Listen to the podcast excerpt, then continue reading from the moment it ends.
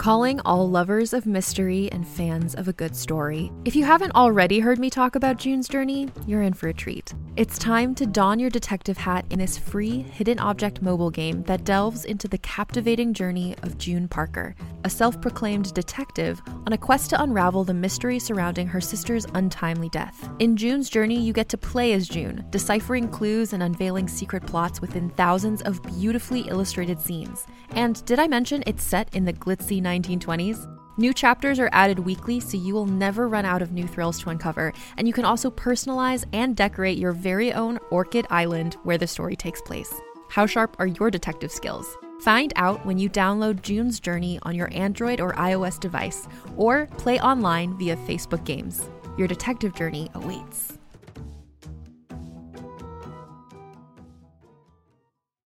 Every five minutes, someone dies while waiting for a compatible donor heart, liver, or kidney. On a remote island in Lake Superior, a team of geneticists strive to engineer an animal with human compatible organs, thereby saving millions of lives. But these ancestors are not the docile herd animals they envision. Instead, the project spawns something big, something evil, something hungry. Ancestor by number one New York Times bestselling novelist Scott Sigler is available for free on Apple Podcasts, Spotify, or wherever you get your podcasts.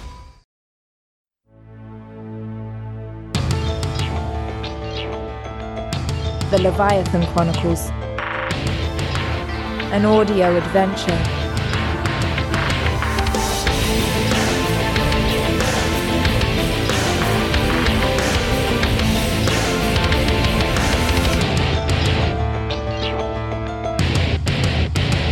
Story thus far. After being rescued from the frigid waters of Alaska, Macallan and Tully are brought to the city of Mumbai by Anton and Othello. During their trip, Macallan enters the strange sarcophagus she found in the Cedar Elm shipwreck, which activates her dormant Leviathan genes that now make her an immortal. She is taken to a secret base deep under the city slums that is run by Sedgwick, her grandmother's butler, who reveals that he too is an immortal.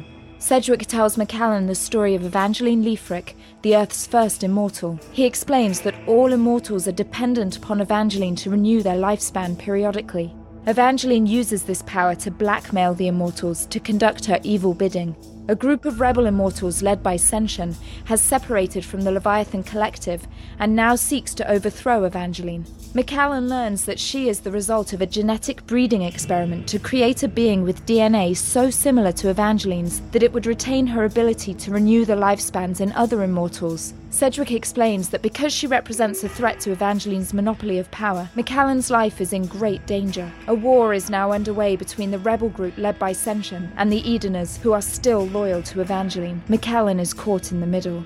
Tully remains in Mumbai and hopes to gain some clue as to the fate of his best friend Oberlin St. Clair, whose whereabouts are still unknown. Meanwhile, because Kazunori Tanaka failed to accomplish the assassination strike on Macallan back in Alaska, Jason Sterling kidnapped his illegitimate but only son Toshi. He now holds Toshi captive in his secret laboratory called Acheron. A plot, long in the works by Jason Sterling, is about to unfold.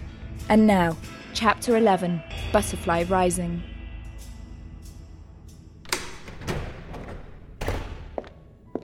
Jason Sterling walked down the brightly lit corridor of Acheron.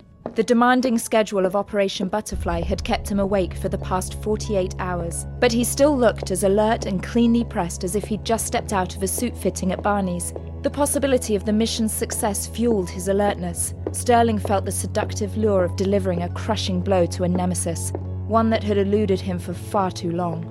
Acheron was always a special place for Jason Sterling. Lying deep under Baker Island in the Pacific, he reveled in the unparalleled security it offered. No way to be seen, no way to be touched. It was originally devised as a skunkworks lab exclusively for the use of the Black Door Group. It was their own special laboratory far from the prying eyes of their own government. Normally, the leaders of the Black Door Group operated independently of one another, but Acheron was one place they could commune as a group to test and implement the most controversial technology devised by humans. That was until the incident. The incident that had made Acheron the sole purveyor of Jason Sterling. He smiled when he thought of it all and felt the uncharacteristic urge to reminisce. But more pressing issues forced him to suppress this urge. Operation Butterfly was now about to go live. But first, He wanted to make a quick stop by a very special part of Acheron called the Weather Room. He wanted to speak to one of his very special guests. Hello, Toshi. Do you know who I am? You are the bad man. Now, why would you say that? I brought you some fresh clothes to wear, and we'll have some dinner brought to you shortly. Teriyaki salmon with some mochi for dessert. I've heard you like sweets, don't you? You are the bad man. How mistaken you are for such a wise little boy. I want to see my parents. Well, I can understand that. But your father lacks the proper motivation. And your mother, she's too important to me where she is right now. But I have a different idea, Toshi. How would you like to help me? Why? What if I told you there were people that had a secret plan to conquer the world with their own species and replace all the humans? I don't understand. Incoming message for Jason Sterling, source, Asgard Station. I have to go now, Toshi. I want you to go to sleep after your dinner and get some rest like a good boy. I'll be back to check on you soon. Jason Sterling turned on his heel and left the weather room. He approached a thickly ribbed metal door and punched a 10 digit code into the keypad on the right. A retinal scanner activated, and Sterling placed his right eye into the beam of red light that emanated from it. He entered a large room that he affectionately called the Icarus Room. The room resembled a giant V, with two long corridors a hundred feet in length veering out from the center. The corridors were filled with mainframes and other cabinet sized technology. A large command console sat at the center. It was comprised of a single chair in front of eight large flat screen monitors. Above the chair hung a horrifying device. The device resembled a demonic spider constructed of gleaming stainless steel, with sharp iron like protrusions resembling eight legs hanging limply from its body. It was suspended by a dense web of wires and cables that ran from the body of the device up to the ceiling. Jason sat in the center chair and pressed the green message light that was blinking on his console. Are we ready to commence the operation? I wouldn't have contacted you if we weren't. And the enforcers are ready for delivery. They are. But the real question is are you ready? You will be controlling two minds simultaneously. The human brain is not designed to accommodate multiple sets of consciousness. You know that you are risking insanity. I'm well aware of the risk, but I do find it ironic that the source of such advice is a doctor who has been condemned by every major medical ethics board in the free world and is wanted for murder and forms of sadistic torture in five countries. Those charges were never. For God's sake, you are combining human and animal DNA. I heard you created a man with hooves and fur and face so disgusting that it died banging its head into a concrete wall. They were for the good of all humans. You created monsters. You want monsters. That may be true, but at least the enforcers won't know what they are, what they've become. You've seen to that, haven't you? As I have said, the human mind is not a hard drive that can be erased with a single keystroke. But yes, when Operation Butterfly commences, you will have full transference. What is left of their minds will be linked to yours. You will be able to control them as if you were controlling your own body. They will be, in short, your proxies in violence and hell. Have you been doing the mental exercises I prescribed for you? I have, and I ingested the last dose of the Xanatasium exactly one hour ago. Very well then. I will expose the enforcers to their final dose of radiation. This will bring them to maximum power, but will begin the countdown of their lifespan. Jason, you are aware they cannot survive long at this energy threshold. As long as they survive long enough to accomplish the mission, then I have no further use for them. Of course. The grotesque metal spider hanging above the control console descended until it hovered inches above Sterling's head. The sharp metal legs suddenly sprang to life and shot outward, and then, as if calming itself, it lowered one final inch and gently closed its legs until all eight protrusions were resting against Jason Sterling's skull. All right, then, Doctor. Commence the final radiation burst. As soon as night falls and their consciousness is fully transferred, I'll have a modified B2 available for rendezvous. Let's see if Macallan Orsel is afraid of butterflies.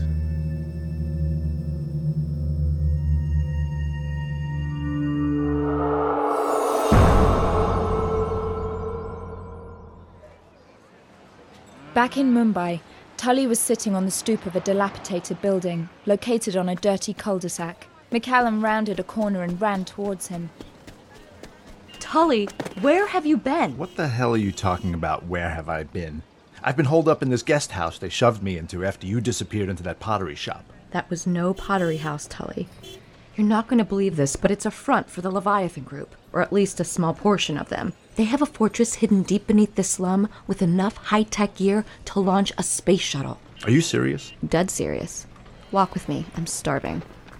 Macallan gave a quick nod to the two men that were obviously standing guard outside the guest house. To the casual observer, the two might have seemed like two peasants playing a dice game in the dirt. But by now, Macallan was starting to recognize the physicality of the Kumbar Potters that had sworn their allegiance to the Leviathan rebels over 400 years ago.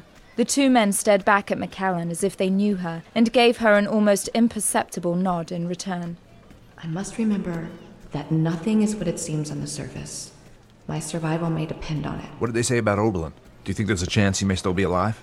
Macallan's heart sank. She realized that she was so overwhelmed by the revelation that she was now an immortal that she had forgotten to inquire about Tully's best friend, Oberlin Sinclair. She bit her lip and regretted the words as soon as they left her mouth. They said there's a good chance he's still alive and they're working on trying to locate him. That's great. That's great news. How long until. Uh, Tully, watch where you're stepping. You almost knocked over somebody's water for the whole day. I'm sorry. I, I just. These goddamn streets are so crowded.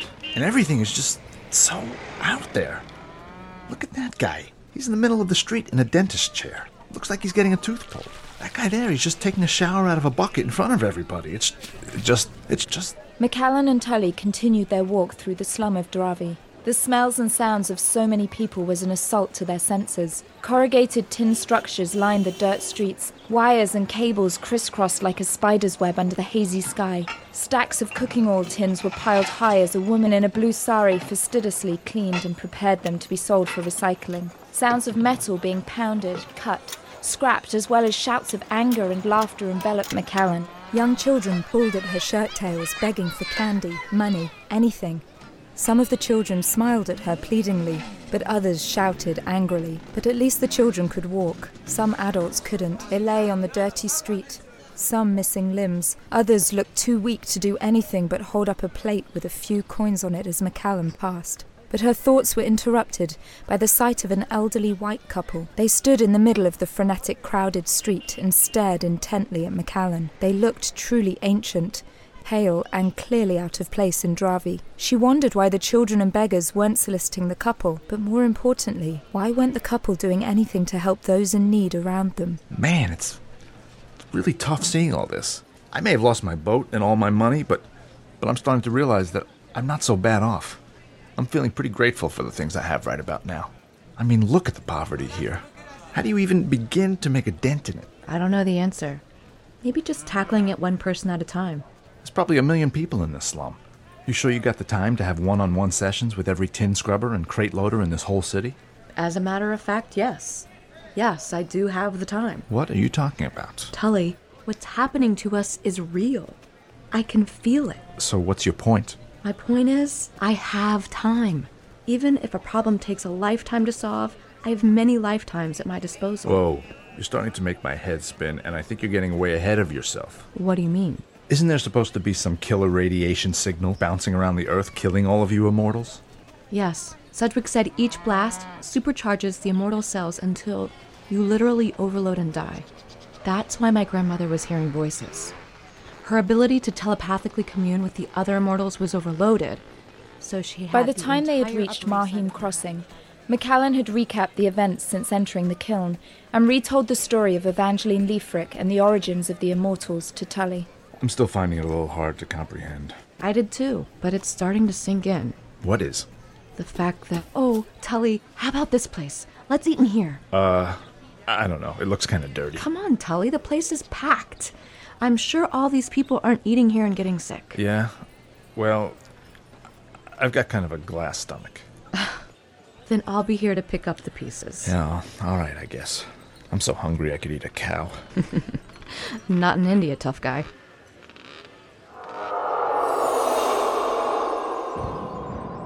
Meanwhile, 30 miles off the coast of Mumbai, a B 2 stealth bomber lowered its altitude to just 400 feet over the Indian Ocean. Does someone mind telling me what the hell this mission is about? Charlie 1, this is Camelot Shadow. Permission is now granted to activate package sequence. Maintain altitude and proceed to coordinates 19.30 by 72.52, where you will release the cargo. Wait a second, that's directly over Mumbai. What the hell is this cargo anyway? You'll follow instructions, Charlie 1. Priority Black Door 34 Omega. All information from this point is considered classified, Spectre level. Information is strictly on a need-to-know basis. You will follow your given orders and proceed to the coordinates, Lieutenant. Yes, yes, sir. Now approaching new coordinates. What are your instructions? Open the bomb bay doors. But, sir, no ordinance has been loaded. Just some cargo. Any further questioning of your directors will be considered treasonous and subject to court-martial.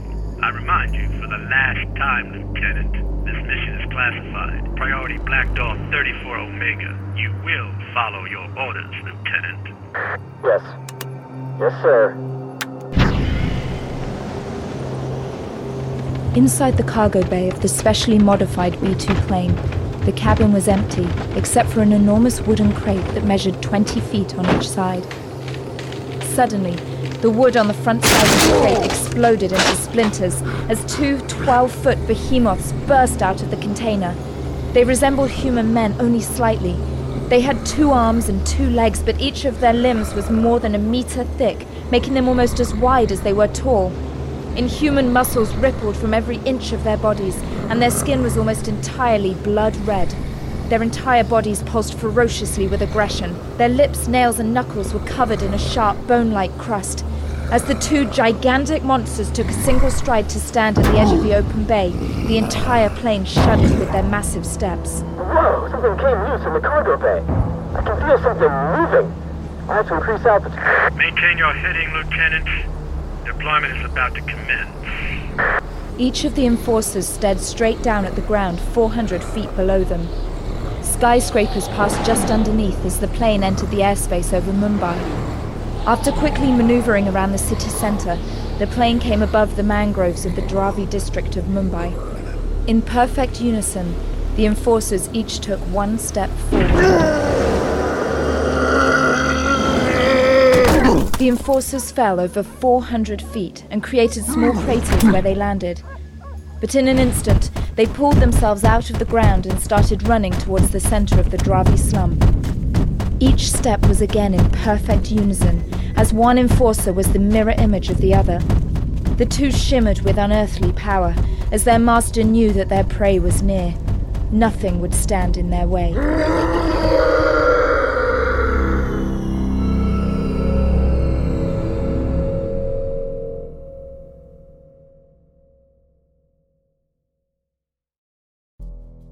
In the climate ravaged world of 2072, the city of Pura stands as a miraculous green haven. Pura is a geoengineered paradise that protects its fortunate residents from the global catastrophes of heat domes, fires, floods, and droughts.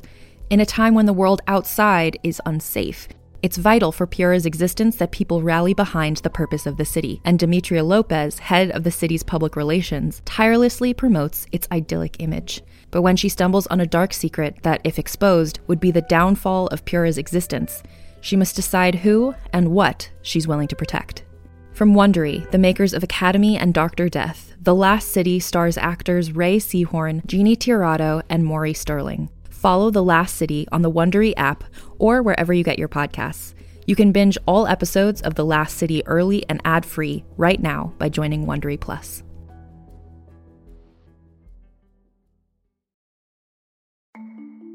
As a podcast network, our first priority has always been audio and the stories we're able to share with you. But we also sell merch, and organizing that was made both possible and easy with Shopify.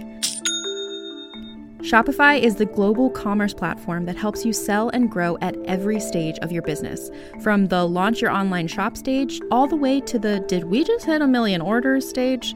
Whether you're selling scented soap or offering outdoor outfits, Shopify helps you sell everywhere.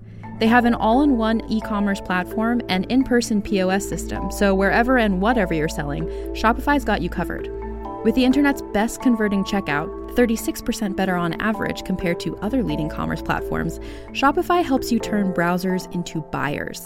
Shopify has allowed us to share something tangible with the podcast community we've built here, selling our beanies, sweatshirts, and mugs to fans of our shows without taking up too much time from all the other work we do to bring you even more great content.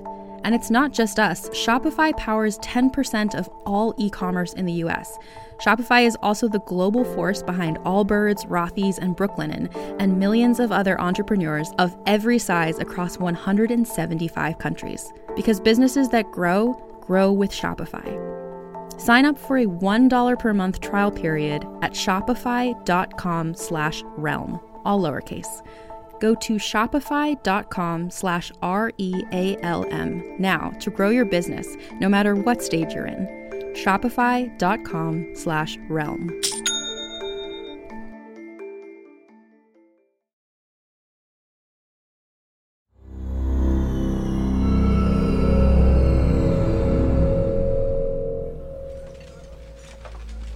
So let me just get this straight.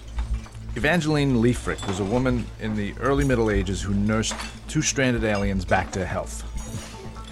In exchange, they altered her DNA so that she can absorb the energy in these starstones, thus re energizing her body and making her immortal.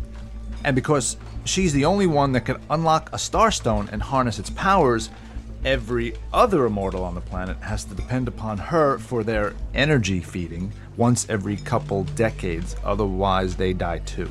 That's right. But Evangeline has gone nutso and is blackmailing her immortals into only doing whatever she wants. Something having to do with her fulfilling the Eden Initiative. Cedric said she's done horrible things, Tully. The Immortals have to commit murder, treason, give up their children, and give billions of dollars a year to her. Although I have to admit, it doesn't seem like these Immortals are hurting for money. Yeah, that stands to reason. Think about it if you could stick a few thousand dollars into a savings account and let it compound interest for a few hundred years, you'd be a billionaire too. My God, Tully, you're right. And Evangeline didn't start with a few thousand dollars. The whole idea behind her immortality was to start the Eden Initiative, which was supposed to take a fortune back a thousand years ago. I don't know where all that money is or who's controlling it, but by now that money is probably in the.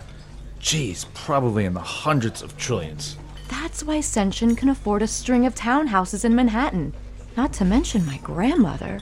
That's how the rebels could pay for a secret fortress under Mumbai and buy everyone in the slum off for their silence. I don't know. I'm, I'm looking around here and it doesn't look like anybody got bought off. No, Tully. Cedric said only the Kumbar Potters are, and they don't get any payment. The rebels have agreed to take care of the Potters' children in perpetuity, paying for college, housing. Think of it. What if you could give your life to a cause knowing that all your descendants would be provided for? Amazing. I think you're asking the wrong question. What if you could have untold riches and live forever to enjoy it, but you had to be a slave and beholden to a madwoman? That's the question I'd like answered. Tully, do you realize how much money the Leviathan Group must control? It must be close to 5 to 10% of the world economy. Maybe more. That must be why the Black Door Group wants to eliminate the Immortals. Black Door. Those are the guys who Cedric thinks captured Oberlin. Before Macallan could answer, a waiter approached the table. Good afternoon. What can I bring for you today? I'll have the chicken tikka. Oh, wait, you have masala dosa. That's my favorite. I'll have that and a Diet Coke and some basmati rice. And you, sir? Um, yeah. Can I get like a, a turkey sandwich? Like on toast or something? Uh, turkey? This I do not think we have, sir. Maybe you have a lamb korma. Uh, whoa, whoa, that's not spicy, right? Because if I get too much curry, my ass is gonna.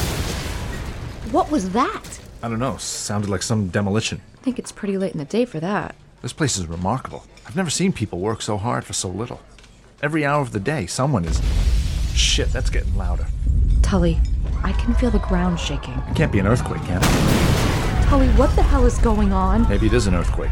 Possible, but not likely in this part of the world. Maybe it's a terrorist attack. In a poverty stricken slum? I don't know. Either way, we gotta get the hell out of here. Let's hurry. This building isn't going to stand up for long.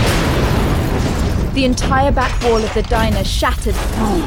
Two hulking 12 foot giants ripped the corrugated tin off the roof. Their red bodies and faces turned towards Macallan.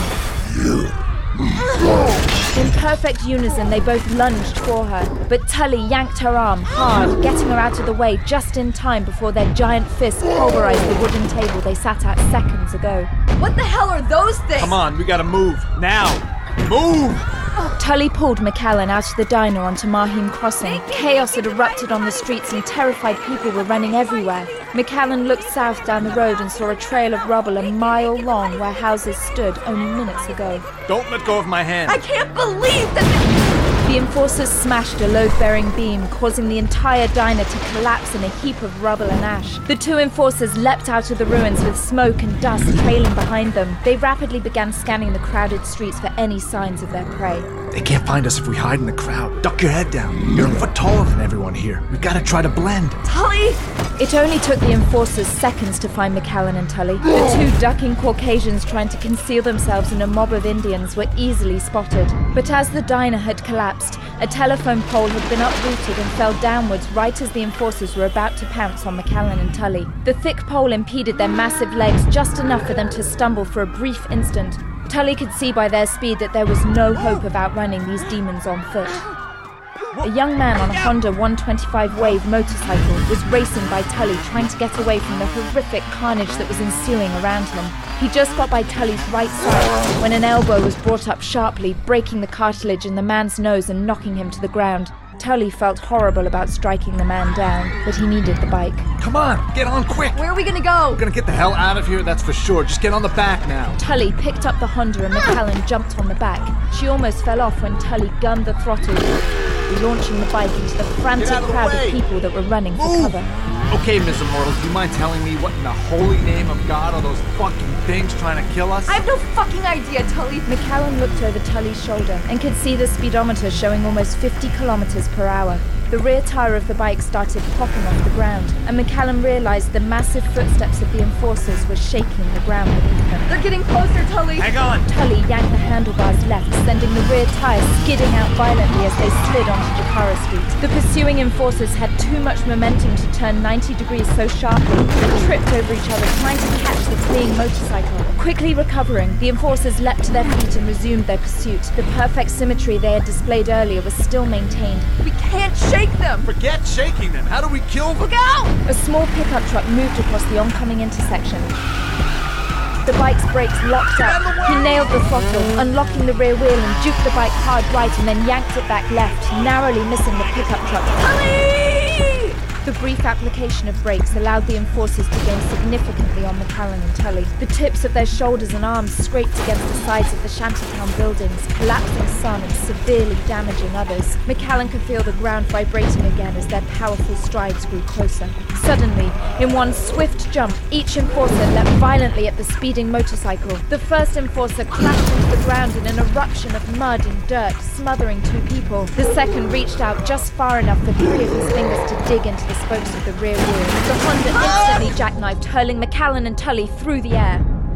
Macallan landed against a wheelbarrow that had been abandoned while Tully hit the ground hard on his side and slid over 30 feet. Are you okay? No, it's my leg. I think I really broke it. Tully tried to rush to her side, only to realize he couldn't breathe. My ribs. Ah, I must have cracked a bunch on my right side. Ah!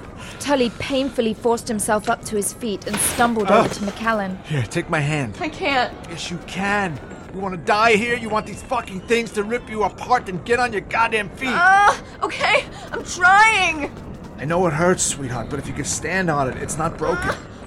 It hurts so much. No, I know, but we gotta keep moving. Tully, look! The enforcers were both rising. Macallan noticed they were not moving in perfect unison anymore. Could this be the first sign of weakness? Quick, down the alley. Macallan threw her arm over Tully's shoulder and the two of them ran with all their strength. Macallan didn't need to look around to be able to feel the enforcers approaching. These things won't stop. These things just won't stop. The two ran down the darkened alley, their bodies aching. They desperately looked for some doorway to hide and escape their killers. It's a dead end, Tully. It's a dead end. I know. Maybe there's a way. But it was too late. The light in the alleyway dimmed as the enforcers slowly rounded the corner off the main street and walked towards them. They stared malevolently at Macallan and Tully. There was no need to hurry because there was nowhere left to run. The two giants walked in unison again, and Tully began to walk backwards with Macallan. Ah! Macallan lost her footing with her bad leg and was sprawled on the filthy pavement. Tully was at the end of the alleyway, which was sectioned off by a chain link fence. The enforcers flexed their stone like hands, ready to envelop and crush them. Open fire! Anton and Othello, flanked by six other Kumbar soldiers, opened fire at the enforcers. They each had M134 miniguns, while the three soldiers on each side carried AK 47 assault rifles. Aim high. Don't hit Macallan. The entire entranceway to the alley was blistering with fire as thousands of rounds were shot off at the enforcers. Tulley dragged Macallan closer to him at the very end of the alley and covered her head with his chest. The enforcers' faces had gone completely slack as if in shock that anything could wound them. Once again, in unison, they each fell to their knees. Bits of flesh and bone popped off near their shoulders and liquid was pooling at their feet. Swiftly, in a flash of movement, the enforcers whipped their giant bodies around and launched themselves at their attackers. They flew through the air with their arms crossed in front of them and then violently snapped them out with Othello took the hardest blows, thrown in the air 150 feet away, landing on one of the roofs. Anton fell back just in time to avoid the enforcer's massive fist that rained down on him. The outer Kumbar guards managed to jump aside and the blows, but the other guards were not as lucky. The enforcers rose high again and punched down with such force that the skulls of the guards exploded in a wet gush before their heads were ripped from their bodies. The last two guards were thrown against the building walls like limp dolls. This is our chance. We gotta get up. There's a fire escape on the left. If we climb up the fence, we can probably reach it. Macallan and Tulley sprinted to the top of one of the shantytown roofs. Fear, like Macallan had never felt before, fueled her body as she ignored her injured leg. As soon as they both climbed to the roof, they realized that stealth would no longer be a part of their escape. The metal roofs banged loudly with each footstep they took. They ran from rooftop to rooftop, carefully jumping wherever they could. Wait, Tulley, wait! No, we gotta keep moving, Macallan. If we. No, no, I mean, I've got an idea. We gotta head east from here. That'll take us towards the outskirts of Dharavi. No, we gotta stay where it's populated. Maybe we can find some sort of structure that we can hide in. We'll never stand a chance on foot against those guys, especially with your leg. I agree. That's why I've got a plan. Trust me, Tulley. Trust me. Your plan better be good, because here they come. The enforcers heard Macallan and Tulley's footsteps banging on the rooftops. They leapt in the air and grabbed the edge of a rooftop. The metal ripped off from the strain of the 1,400 pound weight placed upon it. Macallan and Tulley were light enough to dance on the rooftops, but the enforcers were too heavy to be supported by the roofs of the shantytown. They continued to smash through the flimsy structures and would jump as high as they could to see which way Macallan and Tulley were heading. By staying out of the enforcers' constant eyesight, the two were picking up crucial distance that Macallan needed if her plan was to work. As the building density became sparse towards Dharavi's outskirts, they came upon a leather tannery where giant thick pools were filled with noxious liquid to impart color to the raw hides. The two leapt down from the roof and landed on top of a large pile of skins. God, this place is disgusting. The smell. It's like formaldehyde and feces mixed together. Just breathe through your mouth. I need your strength to make this work. Make what work?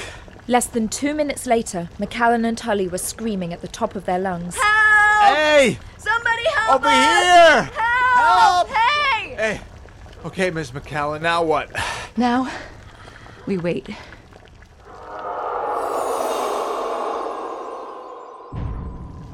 Macallan and Tulley stood nervously in the empty tannery, but needed no warning. As they approached the trapped pair, the enforcer's powerful steps reverberated through the ground, causing ripples to form in the pools of dye. Try to look scared. Hello? Are you method acting? 100 meters stood between the enforcers and Macallan and Tulley. Macallan ran hard to her right to duck behind another pile of raw animal hides. Oh. Tulley ran left to hide behind a thick post that supported a tarp. The enforcers began running over to each of them to knock away any obstacle that concealed them. Ow! Macallan and Tulley sprinted out in an X pattern, running past each other where over a hundred animal hides had been placed out to dry. The enforcers leapt furiously at Macallan and Tulley. In an instant, they reached the point where the pair had crossed. But instead of taking their final steps to capture their prey, the two enforcers plunged downward into a murky brown pool of dye as the animal hides they stepped on gave way underneath their massive feet. The tiger trap that Macallan and Tulley constructed had completely submerged the giant enforcers for over five seconds before they came up gurgling in fury. The monsters screamed in agony, clutching their eyes. Quickly, their reflexes became uncoordinated. They staggered back and forth, crashing into everything they walked into as they tried to rub the poisonous acidic dye out of their ruined eyes. This way! They can't follow us! Macallan and Tulley ran to a wooden gate that led back out onto the main street. They opened the gate and were about to run through it when they both crashed into the body of a six foot six Gujarati man. Step aside! No! Sedgwick stormed into the courtyard brandishing an MP5 machine gun. He was flanked by four other Kumbal guards. Each of the guards unloaded the arsenal they carried. Rockets streaked across the courtyard, striking the enforcers. Now, Anton. The Condor swooped in low directly over the tannery and sprayed a yellow gel across the courtyard. The gel instantly ignited when it made contact with the air. Everything inside the courtyard, including the two wounded enforcers, became a horrid inferno. Sedgwick and his team just made it back to the entrance gate before the flames overtook where they stood. It was difficult to make out through the fire, but Macallan could see the enforcers groan with agony as their bodies became human torches. Suddenly, their bodies shuddered uncontrollably, and the powerful enforcers began to liquefy until a small pool of bubbling residue remained where they had stood. What was that, napalm? In one of the most densely populated areas of India? Hardly, Mr. Tulley. We are not savages and have been capable of far more sophisticated tools than a crude weapon used by the Americans 40 years ago. Both threats have been neutralized, Anton. You can initiate the extinguishment sequence. The Condor flew back overhead and entered hover mode directly over the remains of the burning tannery. A small silverish globe descended about a foot or so from the belly of the Condor. A bright flash of blue light radiated from the sphere. Macallan could see streaks of lightning permeating through the light, and she felt all the hair on her arms stand up. Instantly, the flames were extinguished, and only smoke trails and a putrid smell that would stay in Macallan's nose for days remained. Well, before I prepare dinner, Macallan, will you have any other surprise guests joining us?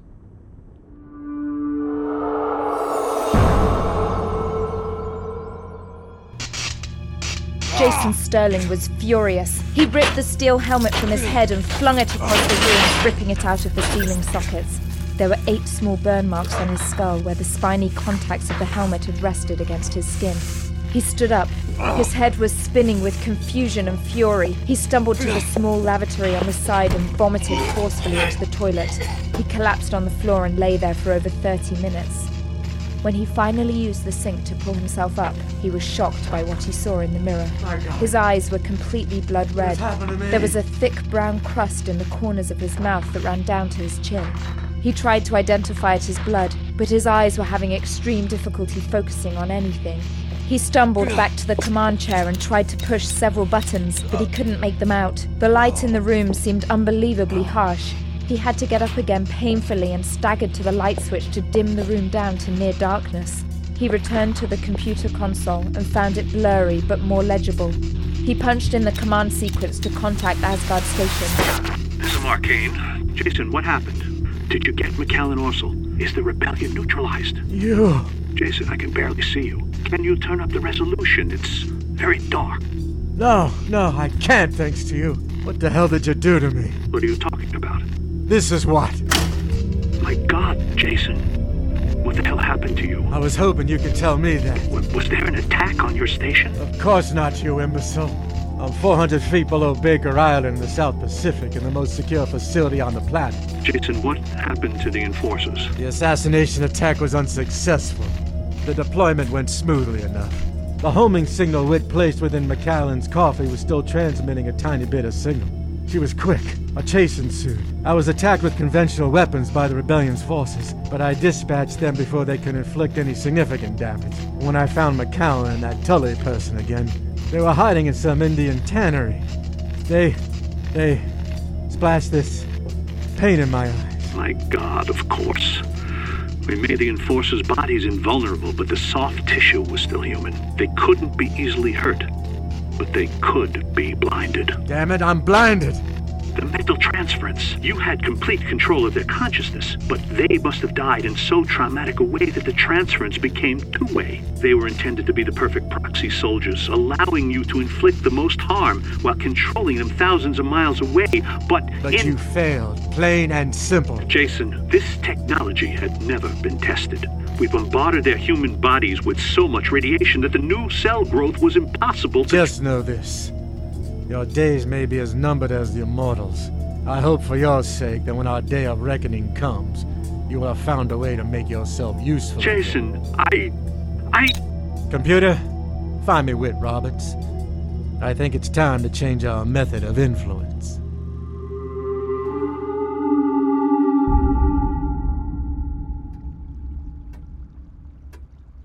Meanwhile, back in Mumbai, Macallan and Tulley sat in Cedric's office deep under the Dharavi slum.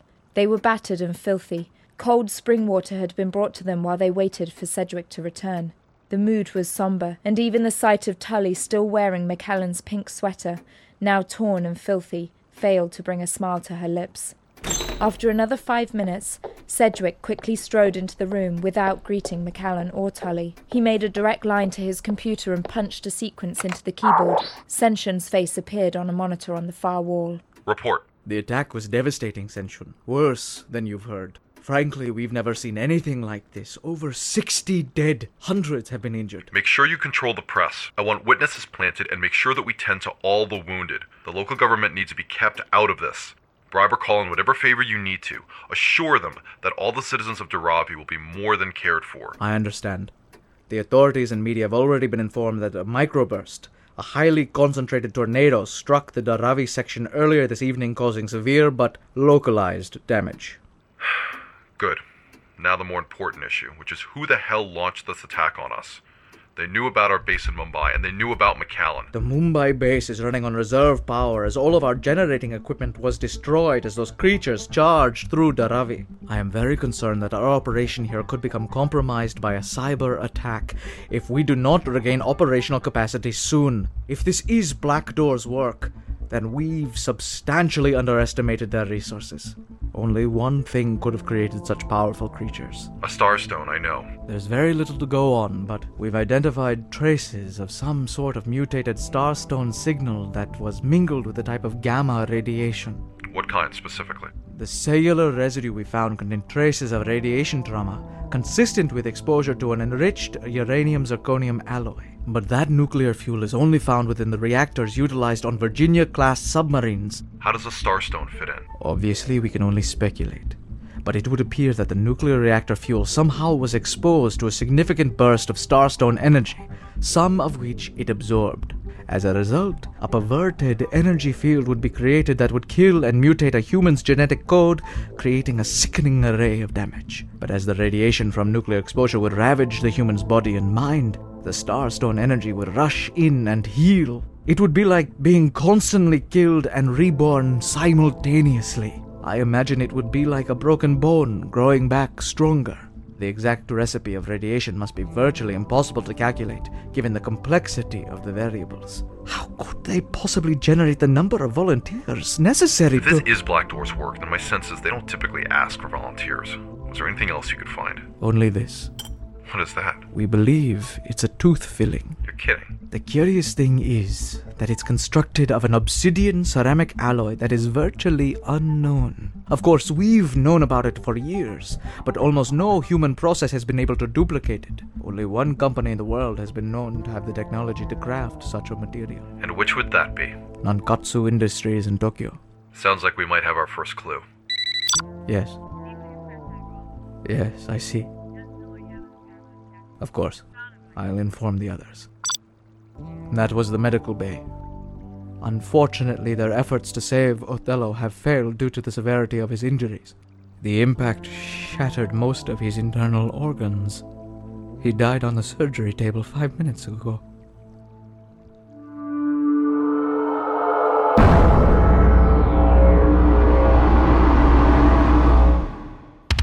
You have been listening to the Leviathan Chronicles. The Leviathan Chronicles was written and created by Christof Laputka, produced by Robin Shore, produced and musical composition by Luke Allen, directed by Nobi Nakanishi. For a full list of cast and crew, or to purchase the ad-free director's cut, go to leviathanchronicles.com. Thank you for supporting us, and thank you for listening. To discover more podcasts set in the Leviathan universe, go to leviathanaudioproductions.com or follow us on Facebook or Twitter. Leviathan Audio Production. Hey there, this is Justin Bartha. I made a funny new podcast, King of the Egg Cream. It has the greatest cast in the history of podcasts with actors like Lewis Black. I'm torn by my feelings for two women. Bobby Cannavale. You can eat it, or if someone hits you, you can put it on your cut. Melanie Lynskey. I wonder what these marvelous things are that look just like boiled chicken feet. Jason Ritter. I can break things and pick locks and kill people. Michael Stuhlbarg. The whole point is to inspire people that they should make themselves better. Ari Graynor. No, don't whet its appetite. What are you, an idiot? Me, Justin Bartha. That's not just any egg cream, that's a Lemke's special. And all narrated by the hilarious Richard Kind. This is the story of Harry Dalowitz and how he rose from nothing to become New York's King of the Egg Cream. So if you like funny true stories, come listen to King of the Egg Cream, available wherever you get your podcasts.